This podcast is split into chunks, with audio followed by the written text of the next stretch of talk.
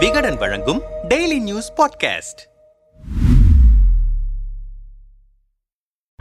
ஒருங்கிணைந்த வேலூர் மாவட்ட திமுகவில் அமைச்சர்களின் வாரிசுகளால் ஏற்பட்ட வம்பு சண்டைகள் கோஷ்டி மோதல்களாக வீதிக்கு வந்திருப்பதை அடுத்து கவலையோடு விசாரிக்க ஆரம்பித்திருக்கிறது அறிவாலய வட்டாரம். இதுகுறித்து பேசுகிற உடன்பிறப்புகள் வேலூர் எம்பியும் திமுக பொதுச் செயலாளர் துரைமுருகனின் மகனுமான கதிர் ஆனந்தின் அதிகாரத்திற்கு பணிந்து போக மறுக்கிறார். திருப்பத்தூர் மாவட்ட திமுக செயலாளரும் ஜோலார்பேட்டை எம்எல்ஏவுமான தேவராஜ். இந்த பிரச்சனையால் கடந்த செப்டம்பர் ஆறாம் தேதியன்று எம்பியின் ஆதரவாளரான வாணியம்பாடி நகர செயலாளர் சாரதி ஜெயக்குமார் தரப்பும் தேவராஜ் எம்எல்ஏ தரப்பும் மாறி மாறி தாக்கிக் கொண்டனர். இரு தரப்பிலும் சிலருக்கு முகம் வீங்கி உதடு கிழிந்து ரத்தம் கொட்டியது. இது தொடர்பான வீடியோ காட்சிகள் சமூக வலைதளங்களில் வைரலாகி அறிவாலயம் வரை சென்றன. இதையடுத்து கடந்த பதினோராம் தேதி திடீரென வாணியம்பாடிக்கு விசிட் அடித்த அமைச்சர் துரைமுருகன் இரு தரப்பினரையும் தனித்தனியாக ஏலகிரி பங்களாவுக்கு அழைத்து சென்று பஞ்சாயத்து பேசினார். ஆனாலும் தீர்வு ஏற்படவில்லை என்றனர். தாக்கப்பட்டவர்களில் ஒருவரும் எம்எல்ஏ ஆதரவாளருமான வழக்கறிஞர் தேவகுமார் நம்மிடம் சாரதி சிவகுமார் மீது எஸ்பியிடம் புகார் அளித்தும் நடவடிக்கை எடுக்கப்படவில்லை.